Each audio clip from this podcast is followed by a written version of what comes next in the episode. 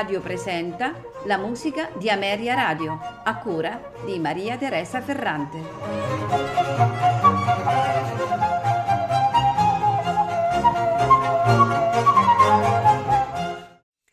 Buonasera e benvenuti alla musica di Ameria Radio. Questa sera il compositore della puntata è Enric Soro, pianista, compositore, didatta, eh, considerato il più importante esponente della musica cilena del XX secolo. Attivo soprattutto in ambito cameristico e sinfonico, raggiunge grande notorietà in America Latina e negli Stati Uniti e in tutta Europa. Enric Barriga nasce a Concepción nel 1884 in Cile. Figlio di José Soros Forza, musicista italiano eh, che si era stabilito in quella città nel 1875. Dopo una prima formazione curata dal padre, da Clotilde della Barra per il pianoforte e Domingo Brescia per armonia e contrappunto, Enric Soro prosegue gli studi al Conservatorio di Milano, diplomandosi nel 1904.